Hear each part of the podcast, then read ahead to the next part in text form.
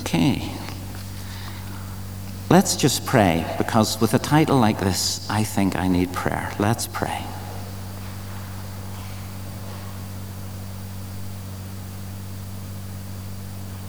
Father, open our hearts to receive what comes from you and to reject those things which are not meant for us. And fill my words with your Spirit that they might make a difference. Amen. Um, I wonder is there any chance of us not having this spotlight? Maybe there isn't any chances. There we go. That's great. Thank you. I feel much better now. Science and faiths. Why am I talking about this? Well, it started off being laziness, okay? Sometimes that gets you into bigger messes than you realize, because there were some services that needed filled, and I said, well, I've done this before, I can do it again. I've got it sitting on the computer, so why not? As my wife will bear testimony, though, having worked on it a little bit through the week, yesterday I decided, nah, that won't do at all. This is not working. And really, why it wasn't working, for me anyway, was that I had originally set out a pretty academic discussion of the issues that surround what's often seen as the conflict between science and faith. Now, there are a number of reasons why that's a bad idea for me to do that. The biggest one being we have people, well, one person at least, in David Livingstone in this congregation, who's far better qualified to talk about that. But I have a slight advantage over David in this area in that I do science and he doesn't. So I thought, make it personal. They can't knock you for that. So that's what I'm going to go with.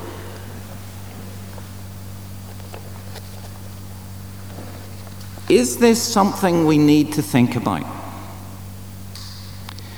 For some people, of course, it's directly relevant to what they do every day. That's the sort of situation I find myself in. I live and work as a scientist. Most of you don't.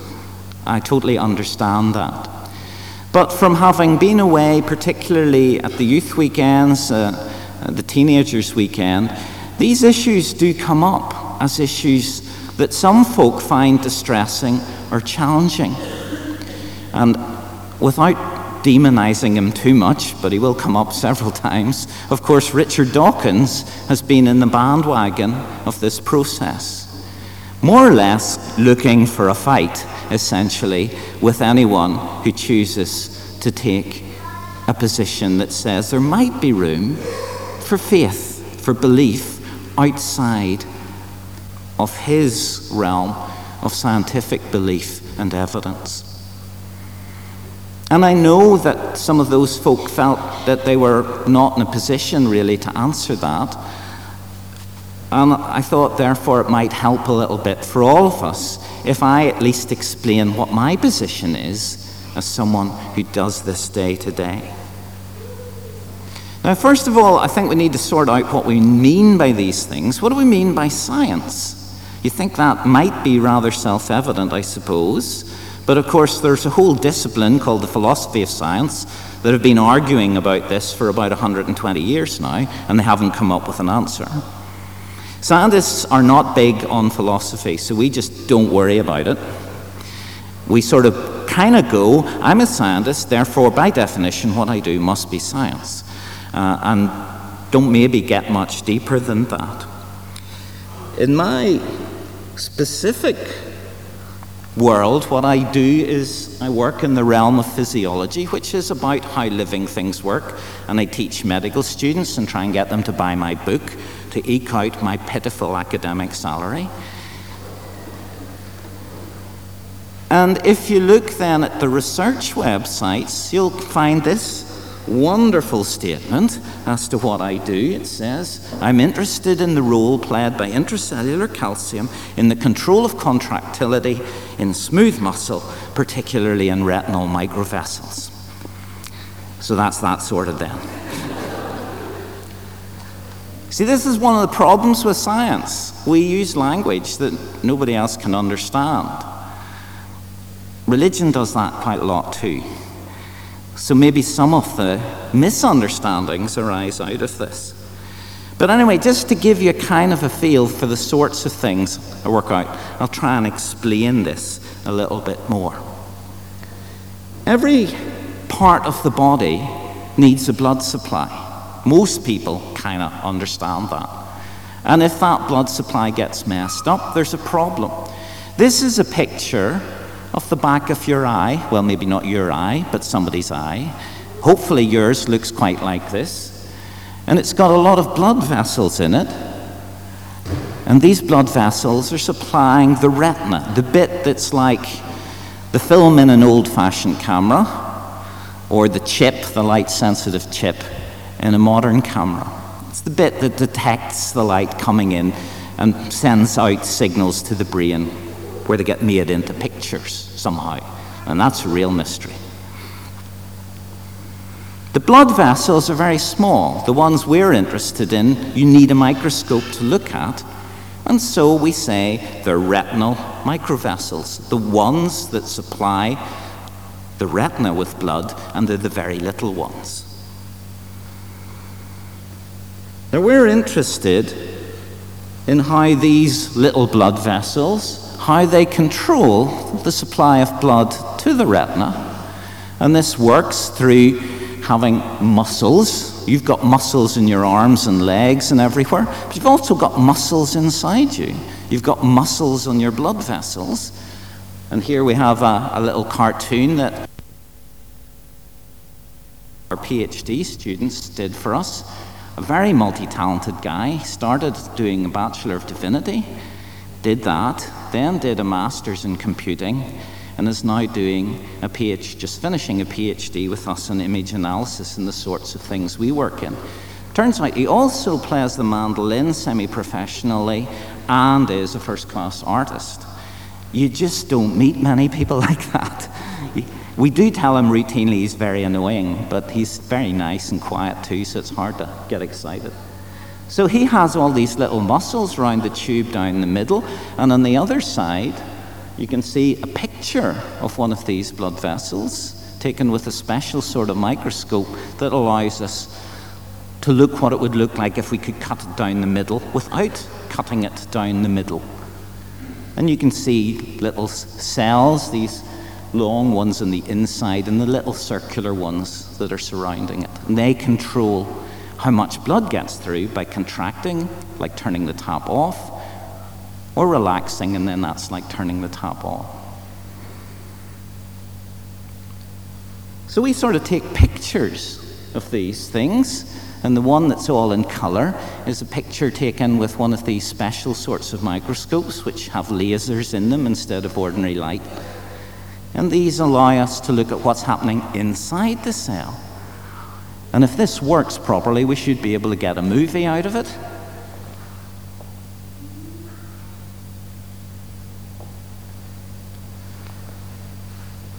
Now, we were really excited the first time we saw that. That's how sad our lives are. We spent a couple of days going, How cool is that? So these are just the little blood vessels, and whenever the mountains get high and bright, that means in that bit of the blood vessel there's a lot of calcium. And when that happens, they contract. Now, this had been seen in other things, but we were pretty sure we were the first people ever to see it in these particular blood vessels. So we thought that, that's, that's not bad. To be the first to see anything's quite good. And then we wanted to know how that all works, and we took other sorts of pictures that look at how different bits of the machinery are arranged inside the cell, and that's the bottom one. And it should do something as well. Yeah, it should roll round and round. And you can see that's a single cell. And that's with, it, with all its brothers and sisters. And it's got well, the, the bright bits, the lines, are actually showing how one molecule is distributed within that cell, where it is and where it isn't. And that helped us answer a question about how it worked. So we come up with all of these pictures, we make measurements, we come up with ideas about how the thing is working. That's our hypothesis. And then we do something to change what's going on and see if it changes what happens in a way we predict if our hypothesis is right. That's an experiment. So that's what we do, and when we've done enough of those, we kind of gather it up and we say, yeah, there's a sort of a story here. And we, whoops.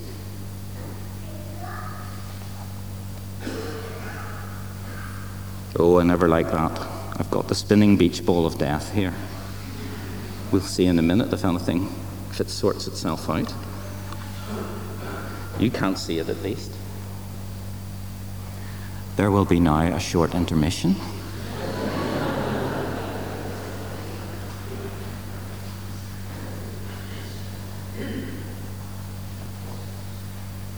Might be longer than short.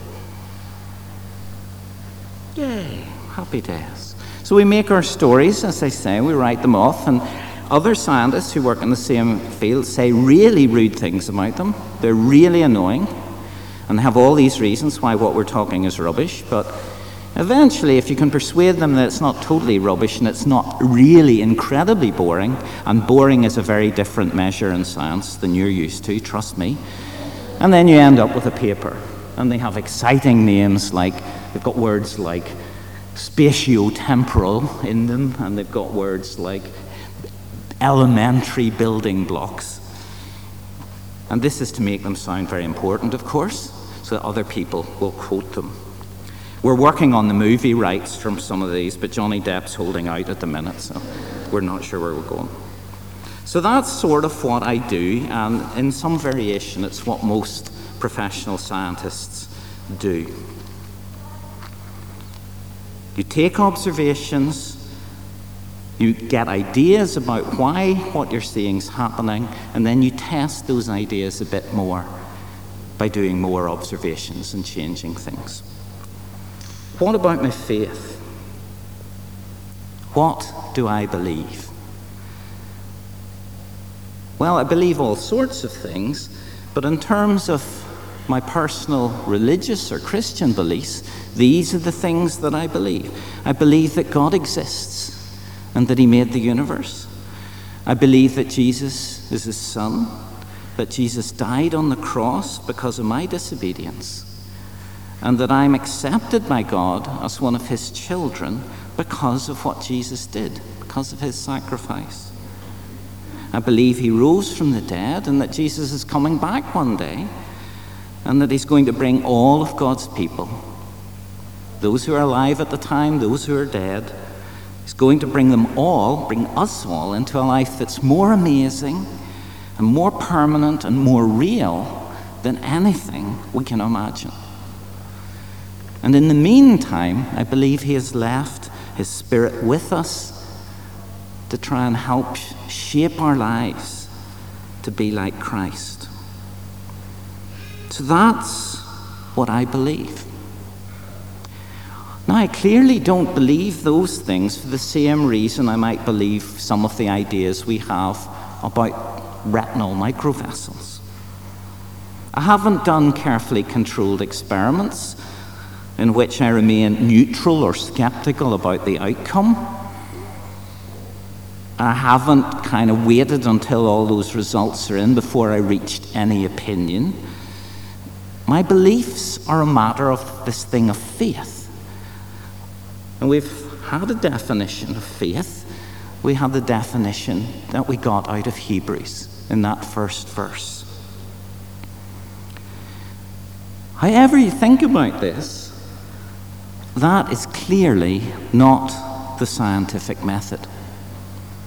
So, up front, I'm going to accept that the way my faith works and the way my science works, those two ways are quite different. And I actually can't see any way of persuading yourself otherwise. However, I don't necessarily think that matters much. There are others who do. So we've got Oops. We've got this idea that because they have this different approach to thinking about life, that this must mean war, that the two cannot be reconciled. In fact, that we've got to fight with each other. Some Christians say this. Some Christians effectively say we have to oppose science, particularly where science contradicts the things we believe or appears to. And of course, one big focus for this is the area of evolution, and those who feel that that's totally incompatible with their understanding of what the Bible has to say about God as a creator in Genesis. I'm not going to deal with that issue, it's one that people get really hung up on, except to say this the thing that distresses me most about that debate is how unloving Christians are with other Christians within it. They beat each other up over it. I don't know what that is exactly, but it's not Christ like. How we disagree about things matters just as much as what we think about them. There are also some scientists who say this means war, in fact, who have made a large amount of money about per- by uh, persecuting this war, as it were. I don't think that was the motive. I think the motive was genuine personal conviction. But this is Richard Dawkins. He, he was a professor in Oxford. He is now kind of gone freelance because uh, I think, as uh, someone said to me, he's now bigger than Oxford. So uh, it's a point of view. Um, Alister McGrath, who's originally from here, did a PhD in biochemistry in England, had an atheistic background and belief and then became a Christian and now teaches in Wycliffe Theological College. He has written about this, and his book's useful. But I think this is a fair summary of what Dawkins really believes. It seems self evident to Dawkins that the natural sciences must lead to an atheist worldview on the part of any honest, intelligent person. Those who believe in God are therefore either dishonest, deluded, or stupid. So, do we just have to pick a side? Is this what we're left with? We can pick scientific rationalism and reject faith in God as some weak minded, if comforting, kind of delusion. And of course, Dawkins has called it the God delusion in his book. Or do we pick belief in God and we reject science as being spiritually impoverished secular materialism at its worst? Is there another way? Or is war really the only game in town? Well, thankfully, not everyone agrees that it has to be in war. And this is a statement by Guy Freeman Dyson, who works in the Institute of Advanced uh, Study in Princeton, which is where Einstein spent most of his life uh, working. I mean, he looks like a mad scientist. You know this guy has got to be a mad scientist. The ears are dead giveaway, for starters. But this is what he has said science and religion are two windows that people look through, trying to understand the big universe outside, trying to understand why we're here. The two windows give different views, but they look out at the same universe. Both views are one sided, neither is complete. Both leave out essential features of the real world, and both are worthy of respect. So that's a view where the two can work in parallel without necessarily having to fight to the death. Another one who backs this up is this statement This is by a statement by the late Stephen Jay Gould. He died a couple of years ago. He was an evolutionary biologist. That's what he worked in. Evolution was his thing. He's got wonderful titles the Alexander Agassiz Professor of Zoology, Professor of Geology, Biology, and History of Science. And he did this all at Harvard, which is generally regarded as being not too dusty a kind of place for these things. If you're wondering in the picture, he's the one on the right as you look at it. And he has said this science simply cannot, by its legitimate methods, adjudicate the issue of God's possible superintendence of nature. We neither affirm it or deny it. We simply can't comment on it as scientists. Freeman Dyson would have had a personal faith, pretty non orthodox, but certainly a faith. Stephen Jay Gould, as far as I know, didn't. But these scientists, and, uh, and I think they probably do count for the bulk of people, they're not the ones you hear about in the media, because where there's no conflict, there's nothing to talk about, it appears. But this, I think, is the majority view that there's room for coexistence, probably working independently, although there are other views of how this can work, and conferences held this year exploring the possible relationships. But this goes right back to the very original kind of evolutionary propagandist, if you like, and I didn't really mean propaganda there. I think he was presenting the case, but presenting it much more forcefully in public debate than Darwin ever could, because he was sort of quiet and retiring.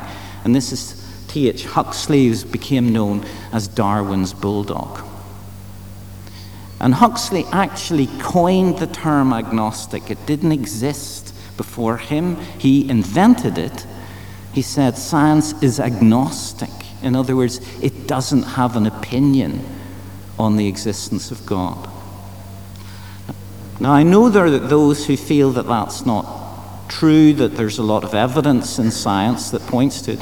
In my personal experience, God does not come into the equation when we're doing the science. Does that mean he doesn't exist? No, it doesn't. He's excluded by the rules of the game.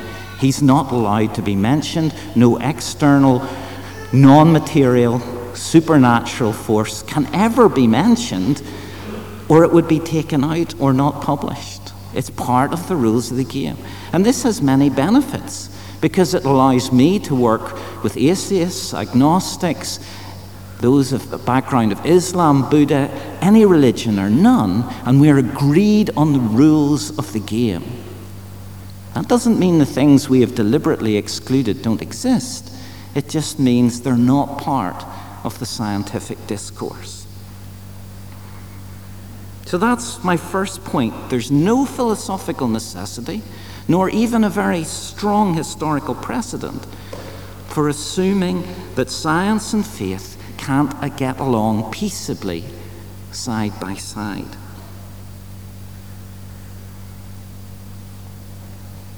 But what about the arguments of Dawkins? If we want a little bit more than just saying, I've got a lot of guys on my football team, and they're as good as the guys on your football team, so let's call it a draw. If we want to go a wee bit further than that and have a little bit of understanding of what the arguments might be beyond that. What is it that Dawkins is worried about? What does he not like? This is one of his strongest statements, I think a case can be made that faith is one of the world's great evils, comparable to the smallpox virus, but harder to eradicate. Faith being belief that isn't based on evidence is the principal vice of any religion. This is a statement against all faiths. It's not about what you believe specifically in a faith context. He's just saying, no, we don't want any of it. We shouldn't let it exist. This is scary stuff. He even at one point, and he's kind of pulled back from this, but at one point suggested in his book that bringing your children up in a specific faith belief should be treated as child abuse. Now, I think at that point he was getting to the point where he's saying, What can I say that will make a stir? Because he tends to retract a little bit when pushed.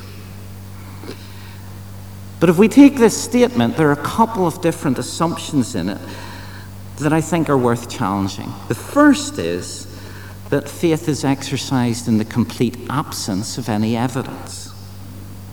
He never justifies that, he just says it's true. The second is related and it's more subtle. But there's an implication here that there's some other way of living some way where we can use purely rational, evidence based thoughts, decisions, ideas, and we use only those to guide our lives. I think both those assumptions are false. Now, this is where it gets a little bit maybe tedious, I'm sorry, but it's the best I can do because we have to think about what we mean by the word evidence here. Got thrown in there, we have to think about what we mean. What counts as evidence? Well, the first thing you can say about this is that it's different in different situations. Maybe the easiest way to think about this is a court of law. Depending on whether it's a criminal or a civil case, the level of evidence required to establish guilt is different. So, in a civil case, it's fine if it's on the balance of probabilities, but in a criminal case, you move to the beyond reasonable doubt definition. So, because criminal is seen as more important, you have a different definition of what counts as proof. And disciplines are, academic disciplines are very much like that. These are sort of, this is a little population map of different things that people work at. And at one end, we have mathematics. Now, mathematics is wonderful because mathematics deals with intellectual certainty. It's the only area I know of where what is true is true is true is true forever. Once a theorem is proved, it's never disproved if it was, the proof was wrong in the first place, would be their point, and that tends not to happen. They're pretty darn careful about that. So they deal in intellectual certainty. The only problem is the number of issues that you can state in the right language, the language of mathematics, to be able to get that certainty, are rather limited. If you move then to the experimental scientists, physics, chemistry, and biology, and there's already a big spread there. You may not think so, but physicists are renowned for the statement there's physics and everything else is uh, stamp collecting. So, so even in this, there's this broad spread of what counts, and that's because physics is very mathematical. Chemistry and biology, we do things and we're much more qualitative. The things we say are true, we're, we're allowed to say they're true, but everybody knows we might be saying they were not true next year, and that's not a problem. It just means some new observation has come along that makes it more likely that we have to think about them in a different way. But we try and get some sort of objective evidence, preferably something you can measure, and work with that. We like that. Once you get out then into the psychologies, the economics, the histories, these kind of deal with evidence as well, but it gets a bit fuzzier. Because some of the things deal with people and how people behave, and you would not believe how difficult it is to measure what people do. Because they say they're going to do th- one thing, but actually they would really do a different one. So it's very hard to know what's going on. And by the time you're out to things like philosophy, it's almost more about clarity of thought, novelty of the notion, rather than the idea of evidence. And then we get out to music, art, literature, all of which most people would accept have something important to say about life, but none of which really work from an evidence base. So we've kind of got a decreasing intellectual certainty, but the problem is there's increasing human importance as the intellectual certainty decreases. These are the things that matter most to most people.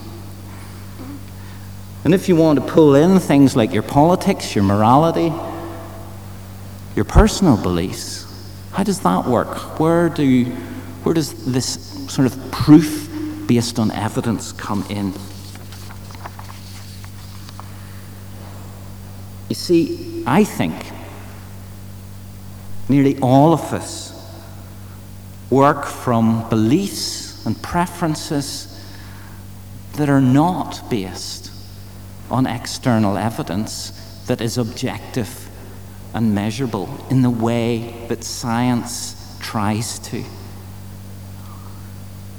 And I don't just mean people with religious beliefs, I mean everybody.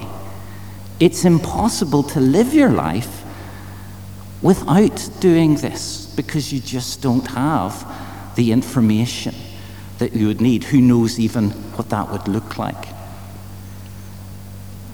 So, my argument is everybody pretty much exercises faith a lot of the time in their life. They may not call it that, but insofar they're directing what they do and what they believe based on things which they cannot prove and could never prove, they're exercising faith. So, my first problem with Dawkins' statement is I can't see how, other than giving up and leaving the planet, you can avoid exercising beliefs that aren't based on evidence, as I assume at least he's using it. But what about myself? Why do I believe what I believe? Obviously, my family background and upbringing has an influence on this, but as I grew and became more engaged with it personally, became influenced and convinced by the biblical evidence about the person of Jesus, I became convinced that the sort of person I was, with my natural selfishness, that there really was no hope for me other than the message of the gospel of grace, that God would accept me nonetheless because of what Jesus had done. That he looked at me and he saw his son. I find evidence in the sense of relationship I have with God through reading the Bible, through praying, through reading what other Christians have written, through you folks, through the church, through being with you. And I find evidence for it when I look at someone who's done something hugely generous, and I know it's motivated by their faith. You see, science, biology, your biology, my physiology, could never motivate me to care for someone who needed cared just because they needed cared for. It doesn't deal with any of those things. It never mentions what should you be doing for somebody else. That never it's just not considered to be relevant. It's relevant if you're living in the real world. And people of faith often do these things. This is my experience. You can say it's nonsense, you can say it's all subjective, but it doesn't make it go away because it's my experience. And no one else has a right to really dictate what that is or what it means. It is, of course, subjective evidence, and it's based on emotion more than reason in many cases. But then all our relationships are based on emotion more than reason. My love of my wife and family is not based on some rational analysis, but it's on my sense of belonging to them, of loving them, and of them loving me.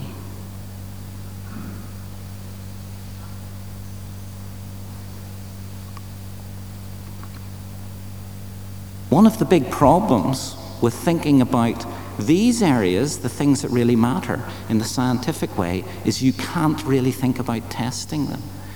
If I take a dispassionate view of a relationship and try and test how strong it is, we know what's going to happen. It will break. As soon as I've decided to do the experiment, the outcome is determined. It may not be rationally satisfactory but it's part and parcel of what it means to be human. In human affairs, it's faith and trust that lead to a deeper experience of love, not doubt and skepticism. Some things are just a lot bigger than the molecules that they're made up with.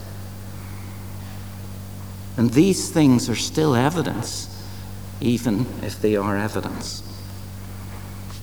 I'm very sad that Chris Morris isn't here today because this was a quote for him from one of his favourite authors, Terry Pratchett.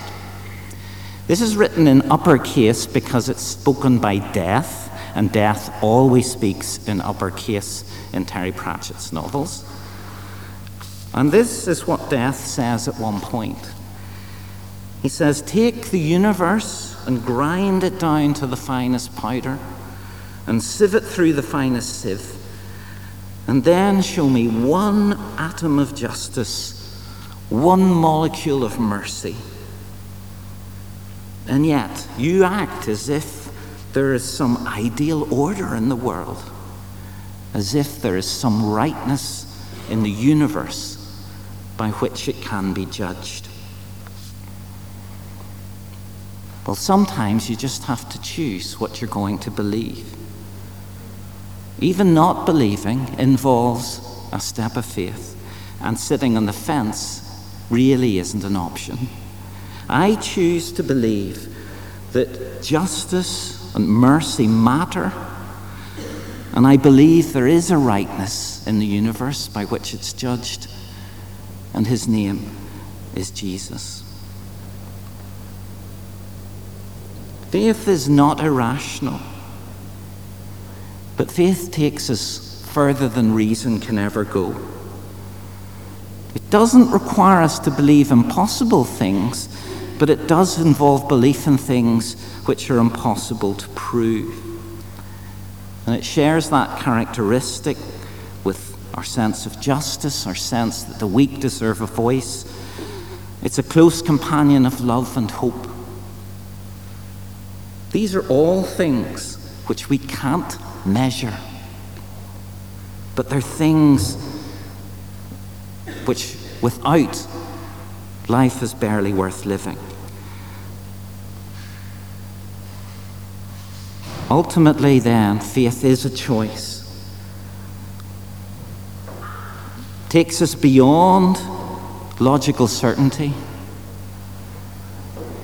But it wouldn't be faith if it weren't so.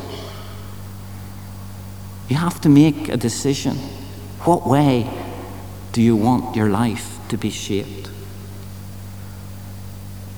All I can say is that the evidence of a great host of witnesses, whether they're scientists or not, is that in choosing Christ, we choose life. Amen.